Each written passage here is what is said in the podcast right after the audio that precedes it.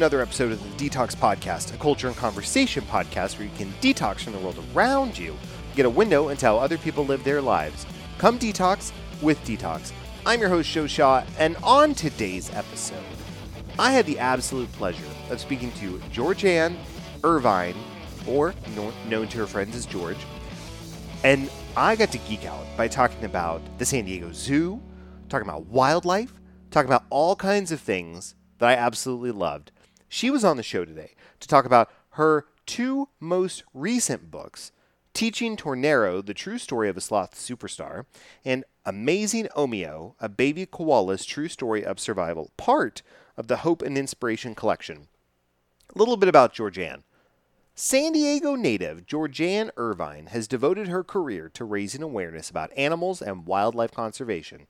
She is the director of publishing for San Diego Zoo Wildlife Alliance, where she has worked for 45 years, as well as the author of nearly 30 children's books about wildlife. Her award winning Hope and Inspiration collection features true stories about individual animals from the San Diego Zoo and San Diego Zoo Safari Park that have overcome challenges in their lives. These hardcover books are illustrated with photographs and include wildlife facts and conservation information. Her newest book, Teaching Tornero, the true story of sloth superstar, released on in May 2023. And Amazing Omeo will release in November 2023. It's a really great conversation, and I think if you are passionate about our environment and our planet and are passionate about raising the next generation of conservationists, you will really enjoy the conversation I had with Georgeanne. But before we get there, I do want to let you know that today's episode of the podcast is brought to you by Empire Toys. Nostalgia is something everyone loves, and Empire Toys in Keller, Texas is on nostalgia overload. With toys and action figures from the 70s, 80s, 90s, and today, Empire Toys is a one stop shop for a trip down memory lane and a chance to reclaim what was once yours but likely sold at a garage sale. Check out Empire Toys on Facebook, Instagram, or at theempiretoys.com. And by Self Unbound. Your quality of life physically, emotionally, mentally, and spiritually is a direct reflection of the level of abundant energy, ease, and connection your nervous system has to experience your life. At Self Unbound, your nervous system takes center stage as we help unbind your limited healing potential through network spinal care. Access the first steps to your Unbound journey by following us on Facebook, Instagram, or at selfunbound.com. Now, without further ado, my conversation with Georgeanne is right up after this.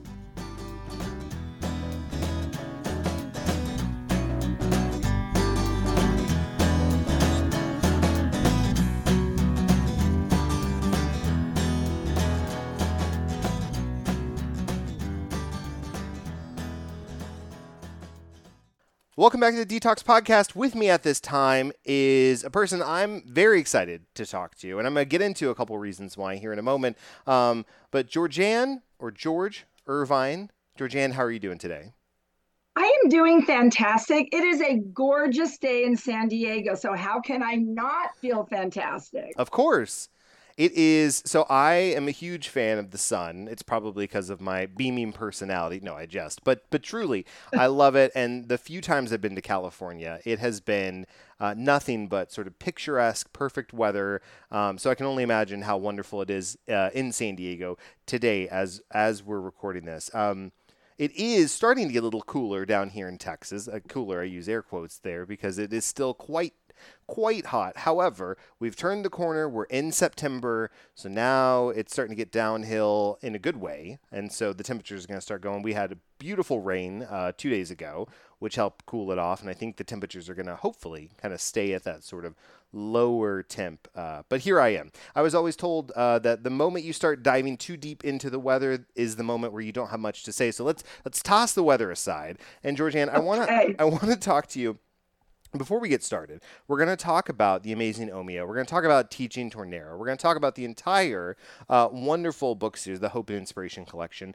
And I'm also going to uh, use the time to selfishly ask a couple questions from uh, San Diego Zoo perspective uh, that I've always wanted to ask growing up, and I'll get into that why uh, in a moment. Uh, before we get into all of that, if you're new to the Detox Podcast, here at the show, we do like to invite listeners to quote unquote detox from the world around them and kick back, relax, get a window into how other people live their lives. And I do like to start out every episode by asking my guest, and Georgiana, I'll ask you, what are you currently detoxing from?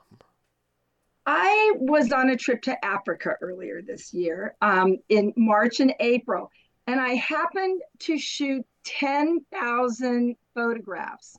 Oh, wow. But all with my fancy camera, and they all needed to be processed and color corrected. 10,000 photos is a lot.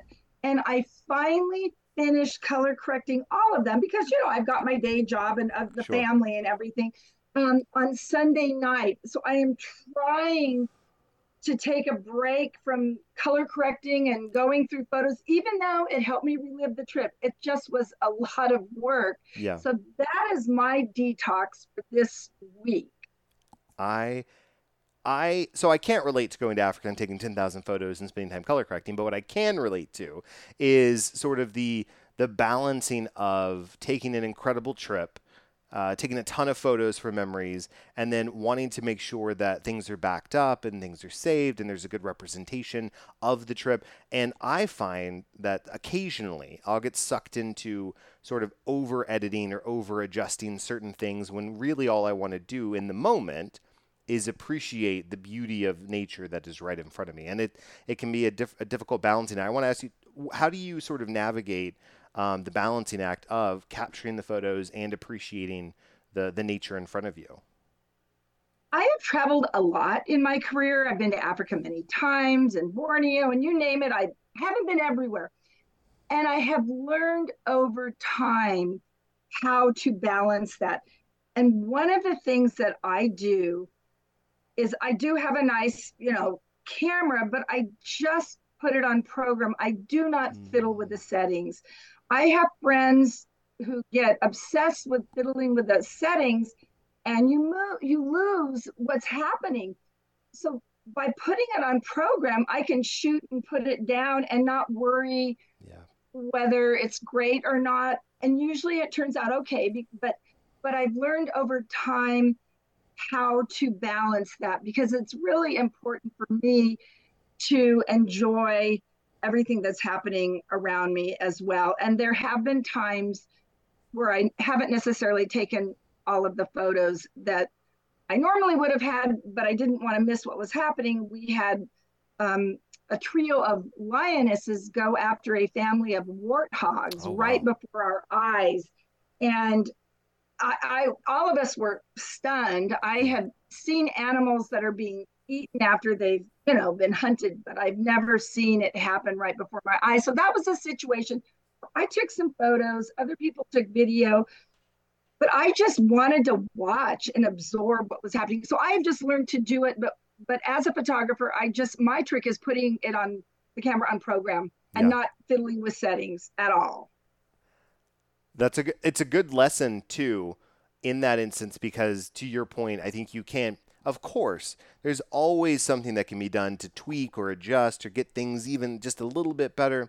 But it, but to your point also, but then you get sucked into the settings and you're not paying attention to what's in front of you. And I find it's almost like um, oh, sometimes you go to a sporting event and you find yourself watching the jumbotron instead of watching the game that's literally right in front of you. It's one thing if you're in the you know the way way back, but if you're pretty close to it and you're just sitting back watching the TV, it's like, wait a minute, why am I even here if if, I, uh, if this is all I'm going to do? So I I. Uh, I can appreciate that. That's good. That's a good advice. So if you've got a camera and you're going traveling, set it on a program, take the photo, set it down, and appreciate what's in front of you. Well, let and me can i just say the yeah. only other thing is that cell phones are good for some things as well. That's i true. used to haul my big camera to dinners and things and i have learned you know what? There's too much pressure. You can't enjoy it. So sometimes i will also use my cell phone. That's good. I like it a lot. Well let's shift and and start talking about i want to ask you a bit about uh, your background with the san diego zoo. Um, and i want to ask how did you start your career with uh, working for the San Diego Zoo? What did that look like for you, sort of in the very beginning? I was born and I grew up in San Diego, and I've always loved the zoo. But then I had what I call my 10 year leave of absence in Anaheim. But I came back down here for college and I studied journalism. And I've always been a storyteller all my life. So when I graduated from college, a job as a public relations assistant came up at the San Diego Zoo. And I'll never forget, I applied for it. They gave me facts. I had to write a press release. I remember they asked, they gave me a list of spelling words. And I I actually got up and left the room and went to the person. I said, um, excuse me, you, you've given me a spelling test, but I would use a dictionary. And she smiled and said, That's all we wanted to know. Wow. I made it to the top two candidates and I did not get the job as a mm. public relations assistant. But six months later, the person they hired decided to leave and they called me back and the rest is history. And I confided in my boss at the time that I wanted to write children's books someday, like my grandmother did. Hers were self published, but I wanted to do that. And one of my jobs was editor and writer of our Koala Club News, which was our monthly newsletter back in the day when you had paper newsletters. Right. And probably about two years into my career, a publishing house came to the zoo and said, We would like to create a series of books using your photos and to my boss, they said, Do you know someone who might like to write them? And so she suggested me. And then the next thing you know, I have a I have to write six children's books and I've never even written one. Wow. And it's like, oh my gosh. But I remember writing the first manuscript, very short. These were the first graders calling my editor in Wisconsin, reading it on the phone. And she said, That's exactly what we're looking for. And that gave me the confidence to write that. So I've written a lot of children's books on the side. And in my PR job back in the day, I um, I would go with. We had a goodwill ambassador named Joan Embery, uh, a blonde woman who you may have seen on a lot of the talk shows, and I would go with her to all the talk shows, including the Tonight Show when Johnny Carson was on the show. So I did a lot of exciting things like that. I was a media spokesperson. I worked with film crews. I handled crisis situations. Um, and I love my job at the zoo. And so a lot of people leave their job after five years, but I wasn't tired of it. And I spent 22 and a half years in public relations and marketing. And then I became the communications manager in our fundraising department. So I worked with a team of writers to create all the fundraising materials um, that we use from videos and brochures and all kinds of things to raise you know, $60 million a year. And then finally, our CEO in late 2016 decided he wanted to create a book publishing division. And book book sales were starting to increase again. I mean, when you really think about it, and I'm not sure how you are with your kids, Joe, but a lot of parents are tired of their kids being on devices. Right. So they're actually hungry to purchase children's books. Right. So anyway, we started San Diego Zoo Wild Alliance, San Diego Zoo Wild Alliance Press, and I specialize in nonfiction books and came up with the concept of the Hope and Inspiration Collection. So that's it in a nutshell. That's incredible. Just all, all like it. I love the wanting to to tell stories, getting your foot in the door with the zoo and sort of expressing this is what I want to do, this is what I've always wanted to do. Then the opportunity arises, you're right there, they're able to connect you, and then just the rapid the rapid progression of everything. I I, I have to say, so this is one of the the personal notes that I have before we start talking about the book specifically. I grew up sort of always wanting, and I, to this day, the, I'm recording this in September of 2023. To this day, this has still not happened. I always wanted to go to the San Diego Zoo because when I was a kid, there was a, uh, a, a CD-ROM. Yes, children, a CD-ROM that I had on my Windows 9. Oh, I don't even think it was 95. I think it was Windows 93. It was the San Diego Zoo presents The Animals, a true multimedia experience. I had to look this up because I did not remember the title, but it was just a complete almost like living i think somebody described it as like a like a live coffee table book right where you can navigate around mm-hmm. the zoo get the facts watch some videos hear some some audio from from different people that work there and i just i would spend hours learning everything i could about every single animal that was at the san diego zoo and i i lived near the the fort worth zoo which a couple years ago was voted the best zoo in in america right and so Mm-hmm. It's, it's not that I was starved for the opportunity, but it was I just had this draw and this fascination, and so to to kind of hear your story of getting to work there, I, I just wanted I did want to even just ask sort of what were what was maybe uh, from my perspective one of the most um, maybe unique memories you've had uh, in, with with the animals working at the mm-hmm. San Diego Zoo. I've had many, but first I'd like to say the reason I like to tell these stories is the San Diego Zoo Wildlife Alliance is a conservation organization with our two front doors, the San Diego Zoo and Safari Park. And because animals are disappearing around the world, it's really important to get our messaging out. So I am like the storyteller for our wildlife care team and our veterinary team and our conservation team. And that's why I've stayed so long because it's very important to me to share all of those stories. Probably, though, one of the most memorable experiences was when our first giant pandas visited in 1987 and 1988. And it was a short term loan for 200 days. And the wildlife care team came with those pandas, and they were young girls from China who didn't speak English, and I didn't speak Chinese, but I was asked to work with them. And we became very, very good friends. And I learned so much about the pandas the zoo attendance rose 100% by people coming to see the pandas. It was literally pandemonium. The news crews that were there, the other stories that were written about the pandas, it was truly one of my most exciting PR experiences in my entire career. So we're talking 87, 88. And I visited them in China. They invited me, and I said, do you really mean it? Because if you invite me, I will come and hmm. visit you. So I visited them in 1991. Wow. I visited them in 2019. And now one of the young ladies who now does speak English lives in the United States, and I see her when she's in New York.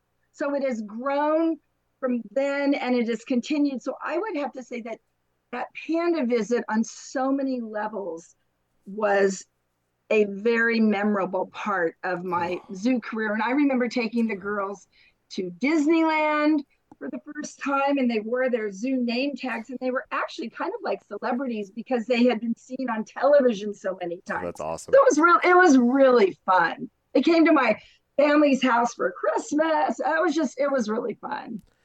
I love that. I also liked what you talked about when you were talking about the reason you've stayed for so long is to continue because the work is so important, and especially raising awareness and educating people. I have uh, two children, and my oldest child, she um, has been uh, doing summer camps and, and other enrichment classes at a at a nature preserve that we have near our house, and so it is something where she has been always passionate about about different animals and learning as much as we can about the environment to help uh, uh, preserve it and, and learn how we can um, take care of the animals and, and help create a better environment. And um, uh, she actually uh, took an insect class, and her instructor uh, said, You can take home some walking sticks. Would you like some? And so now uh, upstairs, we have two walking sticks um, that we feed lettuce every day and spritz with water. And it is wild. I never thought I would be a bug owner, using air quotes there, right? But it's, but I'm trying to help cultivate this environment where the next generation is passionate about the planet and the animals and is able to read books, right, like Amazing Omeo and Teaching Tornero, and learn about uh, different animals and, and be able to help uh, continue to educate and, and grow the next generation of, of um, conservationists. Well, thank you for what you are doing. I like to tell kids it's really important to learn about the wildlife that lives in their neighborhood as well. Yes. I mean, I love pandas, I love elephants, but I also am fascinated by coyotes and rattlesnakes and yeah. opossums. And those are some of the animals that live in my neighborhood and hawks. So I love that you are really giving her that opportunity to learn about the animals and the insects and things in your neighborhood because it really does start at home and it does instill an appreciation for nature in their hearts. Absolutely. Absolutely. And that's what's going to end up helping us uh, from one generation to another, on and on. Um, now let's shift and let's talk about the Hope and Inspiration collection. So uh, tell us a little bit about uh, Teaching Tornero, the true story of a sloth superstar. It came out uh, at the end of May, so around May 23rd. So it's been out for a couple of months now. Tell us about sort of the inspiration and the background for writing this story about Tornero. So the Hope and Inspiration collection, first, I think I need to give sure. you that background. It's a collection of books, and Tornero is number seven, that features stories about real animals that have lived at the zoo or safari park. Many of them have overcome challenges in their lives. And the books are illustrated with photos. And we really have to spend there, there, are a lot of great stories that could be a book but if you don't have the photos you don't have the book right so i i keep my ears and eyes open on animal situations that might be a good book i work with the wildlife care team and then we start documenting that animal with mm-hmm. photos we have a zoo photographer i shoot photos i use their cell phone photos i loan them cameras that is the key is having photos every step of the way. So the earlier books, as I mentioned, were about many animals who had overcome challenges in their lives. Right. Like Karen the orangutan had a hole in her heart, and she had open heart surgery, and then developed a lung infection, but she made it through. Um, we had a dog who had cancer. We had a flamingo who had to have surgery on his legs and he never gave up. So they were, they're all inspirational stories. But the key to the stories is this if a child can identify with an individual animal, like Tornero the sloth or Omeo the koala, then they normally will love that animal. Then they learn to love the species. Then they learn to love animals in general, and they learn to love conservation. I mean, I have a, a colleague and she bonded with her niece because she read the Floyd Flamingo book. And the niece was like five years old. Every flamingo that little girl sees is Floyd. A man in Ireland wrote to me, and his three year old son calls every orangutan a Karen-utan, as in Karen the orangutan so when I get stories like that coming my way, I realize that we're heading in the right direction with all of these books. And they've won some national awards too. And it's nice to win an award, but the meaningful, the awards are meaningful because it tells me there's a market out there for this type of book. Right. So with Tornero, his mother, Zena the Sloth, is a wildlife ambassador. And a wildlife ambassador is like a teacher. It's an animal that works with a wildlife care team, animal trainers, animal behaviorists, and it's conditioned to have uh, to be a part of presentations at the zoo on our animal wildlife presentation stages and you're able to observe natural behaviors of our animal ambassadors our wildlife ambassadors so Zena had a baby now the father by the way is Brad Pitt we didn't name him, but it's because he has long golden locks and he's very handsome. So he really is. He was named by another zoo, but his, name is Brad Pitt after the actor. I right. actually sent Brad a book and a plush uh, sloth, and I invited him to the zoo, but I haven't heard back. That's okay. Um, so anyway, there's something called a species survival plan, and they're kind of like a dating service in zoos. You've got a coordinator, like this two-toed sloth coordinator and they match this animal with that animal. So our curator thought, what if our wildlife ambassadors could also be a part of the species survival plan? So that is when they brought Brad Pitt in because they were paired together, the right DNA, and Cora had a baby. So when she had the baby, the whole idea was that she would raise her baby while also being a wildlife ambassador and mm-hmm. gradually teaching the baby to become an ambassador as well. So I met with a wildlife care team and I I shared the hope and inspiration stories with them and I said, "What do you think? Do you think we can do a book on um, Zena and her baby? I mean, it because the key is we need to photograph them. We need to do right. it gradually. And I usually I follow these animals sometimes for a year and a half to two years. Wow. Um, and, and I don't even know when I'm following them whether it will become a book because I don't sure. know how the story's going, going to end. But in this case with Tornero, Xena was an excellent mother, but she also needed a little time away from Tornero. So as he got older, she was very happy to have him do presentations on his own. And then they would bring him back and they would call her name and she'd slowly come down and put him back on her, her chest. So he rides around on her chest. But an interesting thing about baby sloths, they only nurse until they're about a month old. Oh, wow. when they are 10 days old, they start eating solid fruit, or solid foods. They eat vegetables and, and some fruits.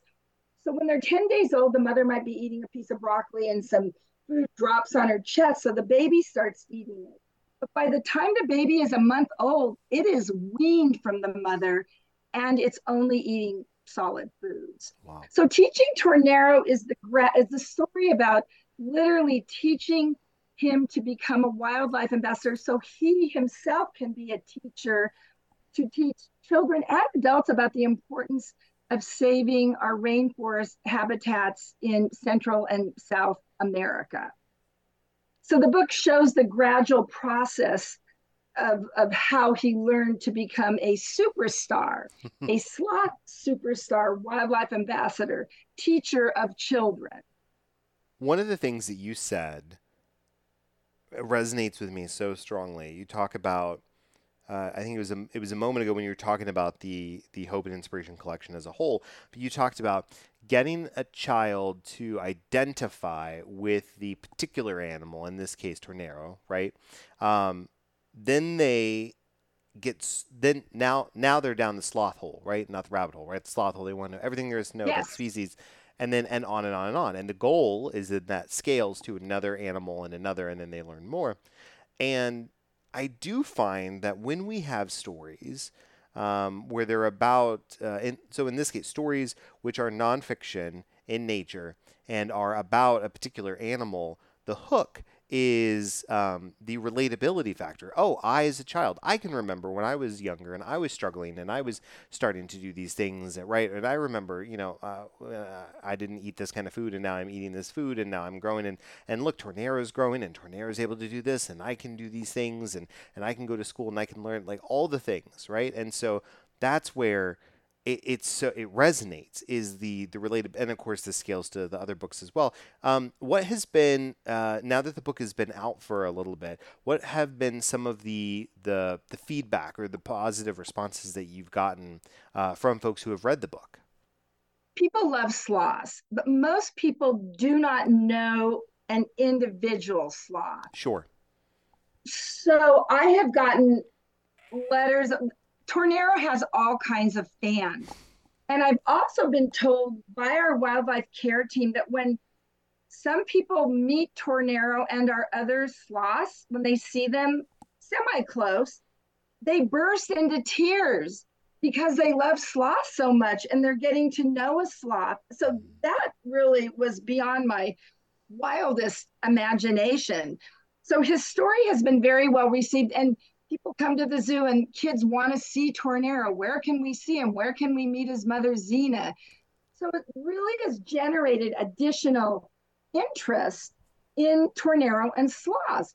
But one of the things these books have done, especially with the animals that have overcome challenges that I did not expect, is that they have taught the kids some life lessons. Mm and my niece teaches second grade, and she has the books for her, all of her students. And sometimes when the students come, they might have an issue at home, and they talk through the animal in the story. Mm. In in our Don the Tapir book, um, the baby tapir is bullied by the llamas and the guanacos. They kick at him and they spit at him. Mm but he doesn't care because he always he already has Bristle the capybara as his friend. And so kids who are being bullied have talked to their teachers saying, Hey, Don didn't care. He was bullied. He didn't, it didn't matter to him. I don't care either. Yeah. And that has happened with our flamingo book. I got a letter from a school in England where they had a an entire week teaching kids about resilience and never giving up using the Floyd Flamingo book as the teaching tool. Oh, that's and awesome. I got a letter from the teachers and I, I received 55 individual handwritten letters from the children oh, talking wow. about how that book taught them to never give up in life. Mm. So our books, I've gotten letters from parents whose children either have had open heart surgery Mm. or are going to have open heart surgery, and they've used Karen as a teaching tool. But the whole title of T- Karen is Karen's Heart, the true story of a brave baby orangutan. Kids will read that book and they'll say, Hey, I'm having open heart surgery. If Karen can do it, I can do it too. So the books have actually not only instilled a sense of loving the individual animals and the species and the children, but they also help the children with their own life lessons and communicating and and when i started to get letters about that it had never occurred to me that that would happen and that made it all the better all the more important Yeah. and um, that is why Omeo's Amazing Omeo is about a baby koala. And that book will not be out until November. Right. But it's about a baby koala who was in his mother's pouch, and they stay in the pouch up to six months, and then they gradually, you know, start coming out. You see a hand, you see a leg, but they're with their mom, you know, for 10 months. But his mother passed away from an illness Mm. when he was only five months old in the pouch. So we took him out of the pouch, and a baby without its mother care that young almost never sur- survives. And we reached out to colleagues in Australia, and this baby koala had this will to live. And he immediately got pneumonia because of his immune system wasn't Yeah. built up. We thought, okay, that's it. Um, and he made it through and he had all of these ups and downs. And I literally followed that koala for two years until the veterinarian finally said, okay, George, he's out of the woods. You can finally write a book about him. But even when he kept having his ups and downs, I remember finally changing my vocabulary because I didn't want to jinx it. So I started saying, if we write a book about Omeo, mm. if we do this, Right. because I really, I honestly didn't know how it was going to turn out in the end. But at two years old, finally out of the woods, finally learning to eat eucalyptus and weighing what he should. So that's another story about never giving up. Yes. You know, uh, there I, the book about Omeo as well. I mean, you just mentioned several things that I know so many people would be able to relate to. I was just, I mean, personally, uh, checking in with a friend of mine from college who just had a baby at 33 weeks, and she just got, they just got out of the NICU uh, this week, and it was one of those things where. Um, it was real touch and go. It was I don't know what's going to happen and this this sickness and this and we're struggling to try and and th- but the baby had this this will to live, right? And so this this uh, incredible uh, strength uh, that the baby had. And so I just think of, I think of that story because it's most recent, but so many other similar stories of, of families that can relate to the story of Omeo. And then as they're talking to their child who's now grown up and is no longer little, right? They can talk about look the story of Omeo persevering it, it is mirroring the story that we had with you, and it's just so there's so many relatable aspects. Plus, I mean, who doesn't love koala bears, right? I mean, come on, everybody loves koala. Koala bears. marsupials. Yes. Koala, they're marsupials. Yes, yes, that's right, right. But but people love koalas. They're a very popular animal. And um, there was even an evening when Dr. Cora, our veterinarian, Dr. Cora Singleton, she's amazing, thought he wouldn't make it through the night. And the next morning, he was awake and vibrant. So so I do think there's I, I think resilience, a will to live. And I do think there is a lot of messaging in that particular book that will be very, very helpful. And you're right, for families who have preemie babies. Yeah. um, because he was. He really needed to stay with his mother totally in the pouch for another six months. And then he needed to stay with her um, to learn to eat eucalyptus, et cetera, until he was at least 10 or 11 months old. Right. I I just love these books. I want to I want to one of the things that I think is really great is that at the end of the books you have um, takeaways. You have things that kids can kids and families and adults everybody can do to help wildlife. What um what was sort of the the thought process behind putting those at the end of each of the books and then sort of tailoring them um, for the reader of that particular book? In our books, we don't waste any space. Yeah. you know, and you've got yep. books that are in paper. So we have the footprints and paw prints and information in the back of those books. But I will say the original three books did not have that information in the back of the books, but we thought, what can we do to make these books better? And actually, our chief operating officer, who loves these books, came to me and he said, George, I have an idea. Why don't we put information in the back of the books on what children can do, simple things, right, to protect wildlife and make a difference? So I worked with our education um, department and our conservation department and came up with a list of 10 things, quite a variety of things to do. And, and recycling is included in right. it um, that we now include in every one of our books. And when we reprinted the original books, we added that as well. But one of the things I mentioned earlier, it's really important for kids to get to know the wildlife in their own backyard and to appreciate it and to learn about it and to create like a wildlife habitat by planting native bushes and I have hummingbird feeders in my yard and I love it. And it's so simple to do. Um, even for kids who might live in a city, there are still birds in the city. It's a little more challenging than kids who maybe live in the suburbs, but there are things you can do to learn about your local wildlife and um, really do what you can to protect it and preserve it. Um, another thing that's really important, especially well, all over the place. We advocate, like San Diego has a lot of canyons. And we advocate to people to keep your cats indoors for their safety. Yeah. Because we have coyotes that roam the neighborhoods that are surrounded by canyons. But in addition, by keeping the cat indoors, you're keeping your pet safe.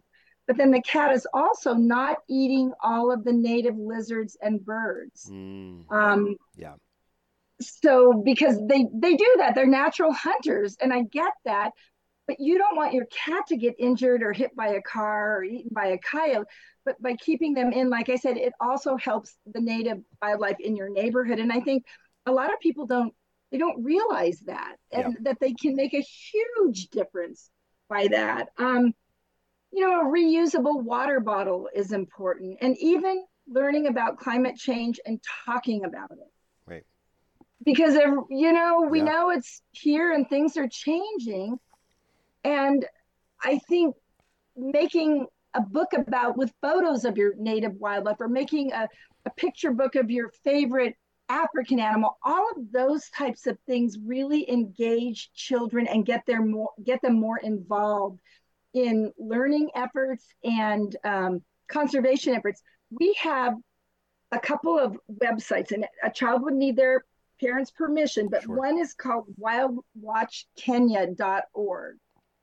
And what it is, we work with partners in Africa in a certain area, and we have what are called trail cameras.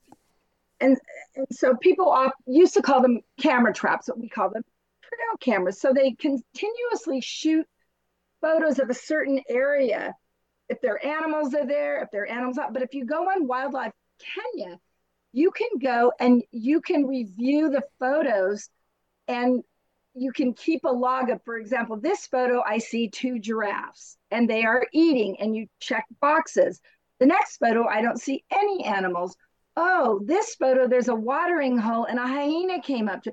So you can actually help our team log what animals we are seeing wow. in the photos taken by the trail cameras. And I think it's really fun. And sometimes you don't see anything, but sometimes you see amazing things in the photos. And we have a guide that shows you what the animal is that you're looking at. I mean, most kids know what a giraffe is, but they may not know what a klipspringer is. Right. So that is something that I think is really fun, and it's a great opportunity um, to learn about some of the things that scientists do. Yeah. And I think it's fun. So I I do it myself every once in a while, and they're literally helping our team of conservationists when they do that.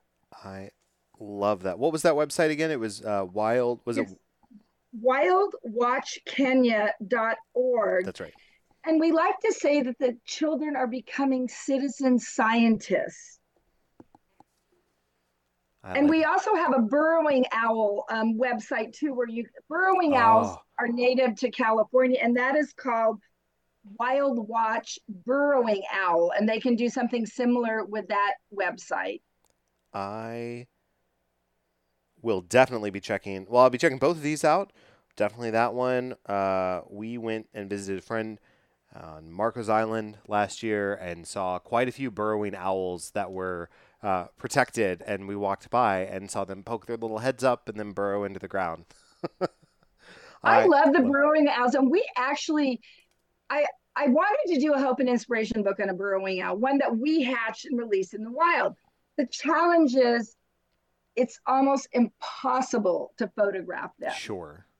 Because they're in burrows and all. So I talked to our scientists, I talked to our photographer. They said, George, we know it would be a really good book, but this is one that would be literally impossible to do. so it's fair. still on my wish list. Maybe right. someday Maybe. there'll be a way to do it. But burrowing owls are fascinating. And um, San Diego Zoo Wildlife Alliance says conservation overseas, but also in our own backyard, which is really, really important. That's awesome. Well, I there's a lot of advice and a lot of perspectives on uh, what folks can do to get themselves and their kids more educated, more aware uh, of the world around them, and even directly in their backyard. And we talk about the Hope and Collection books. Um, we talked about uh, the ways in which you can continue to help uh, your environment. And I want to I want to ask you. Um, before before we shift to the final segment of the show, what is maybe one piece of advice you would give someone just to to, to just get started uh, day day one? Oh, that that's that's a really good question. It depends on how old they are. Sure. I mean, really, when children visit their local zoos, so San Diego Zoo, we want you to visit our zoo. We want you to visit our safari park, but it's really important that children support the zoos in their own community. And I think if the parents can take their children to see animals um, at a very young age, that is what I would advise. I mean, start young. And yeah. I also, for kids, we have summer camp at our zoo for all grades. So look into your community and see if there are summer camps it might be the zoo, it might just be a nature camp, but really immersing yourself in nature is yes. the best way to start, whether it's at a zoo, whether it's going for a walk in a park. I think that's what I would say being immersed in nature and and getting away from the computer and the television and and getting outside it it really warms your heart and it's healthy as well. I agree. Well, Teaching Tornero, folks can go purchase that book now. We'll put links in the show notes. And then Amazing Omeo, uh, I believe they can pre order it now. If not, uh, by the time they're listening to this in a month or so, they should be able to. We'll put those links in there as well. Um, this has been incredible. We're going to shift to the final segment of the show, things to check out. It's a segment where I, uh, beyond Amazing Omeo and Teaching Tornero, which I would have hoped see a little little play there because of the hope and uh, the hope and inspiration collection. Um, would have hoped they would have bought multiple copies of, of multiple books. So beyond those books, which I'm sure people have paused and, and purchased those books by now. Um, a recommendation of something for folks to read, watch, and or listen to. Uh, and I, I, I, will go first, and I'll invite my guests to, to share any recommendations you have.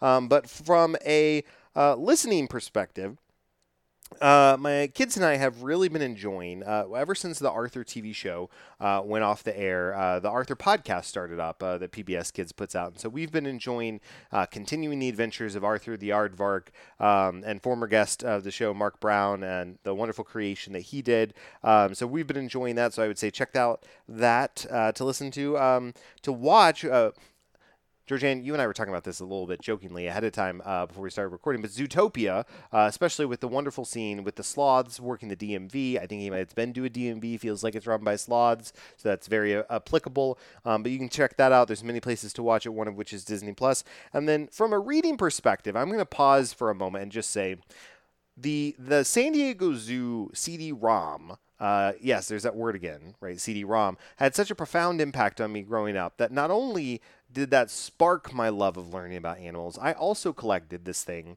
Uh, some people had zoo books, which I think those still exist in some capacity, so you can mm-hmm. go check those out. I had the wildlife fact file. I don't know if that that's a throwback reference. I don't know if anybody remembers yes. that the big yeah the three ring binders. And so every month I would get new entries, and I had all three uh, binders full, and I would just it's purely what it said. It was just facts about animals, and I learned about so many animals through that that I loved. And then uh, as I got older, I read a little book series called Animorphs uh, because I enjoyed science fiction, and it blended my love of animals and science fiction into a wonderful series uh, by K.A. Applegate, who's gone on to write some tremendous conservation books as well. But uh, but yes, so so you could say I've always been enjoying animals in some in some form or fashion. I'm happy that my daughter is as uh, and my son, of course, but definitely my daughter currently has continued that love, and even more so to where we have uh, walking sticks uh, in our home. So Georgeanne, what is something that uh, you would give the listeners to either read, watch, and or listen to?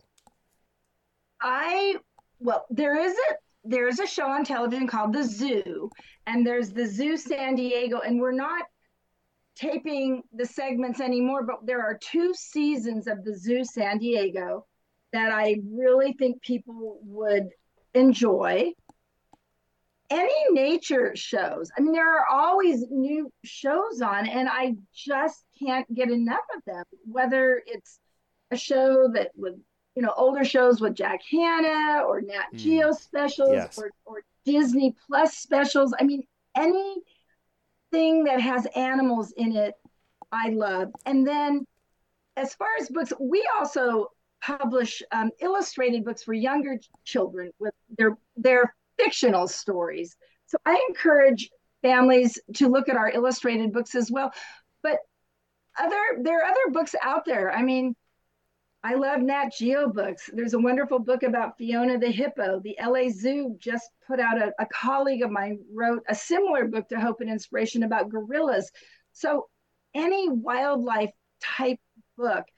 And then for older readers, anything by Jane Goodall. Mm. She's a very dear friend of mine, and she is absolutely one of my inspirations. And any books by Jane Goodall, um, I think people will be inspired by her. And she is in her late 80s now, and she is still going strong and traveling the world and and giving people hope. I mean, hope is her mantra as well. So anything by Jane Goodall, I absolutely would recommend. Yes, yes, absolutely. Absolutely. Great recommendations as always here on the DTalks Podcast. So, Georgeanne, uh, if people want to follow you and uh, see what you're up to, what's the best way for them to do that? I am on Instagram. It's G Irvine 55. And my Facebook page is more my personal Facebook page. However, the San Diego Zoo has amazing accounts on Facebook and Twitter and TikTok. And so if you want to see amazing videos and photos of animals overall from our San Diego Zoo and Safari Park, they can they can take a look at that as Perfect. well. Uh, well, Georgeanne, thank you so much for coming on the show today. You have uh, reignited the spark of a sort of young Joe who uh, had this dream of being a zoologist at one point in time um, from all of my different uh, fact files and CD-ROMs and sci-fi books and all kinds of stuff. So I appreciate it. These are wonderful books, and I am eternally grateful that you took time uh, to share with us ways in which we can help grow the next generation of conservationists and help uh, make the planet a little bit better than we found it. Thank you so much. Well, thank you for letting me share all of these stories. And please know that you have an open invitation to visit the San Diego Zoo someday. So yes. let me know. Will I'd do. love to show you around. Will do. Well, listeners, you've been detoxing with DTalks. Now go and make a more inclusive world. If you know of an interesting person or story that needs to be told, please reach out to me at dtalkspodcast at gmail.com. That's D T A L K S podcast at gmail.com. You can also reach out via Facebook, Twitter, or Instagram at DTalks Podcast or visit dtalkspodcast.com. Also, be sure to leave us a five star rating on iTunes if you like the show. It only takes a few seconds and it really helps us out. Link is in the show notes. Finally, thanks for listening. Please come back next week when we'll have another interesting conversation. And special thanks to my producers Ben Lawant and Galan Aldaco. Without your help and support, this show wouldn't be possible. Thanks so much, guys. DTalks is a production of Vokal. For more information and more programming, please visit vokalnow.com. That's V O K A L now.com.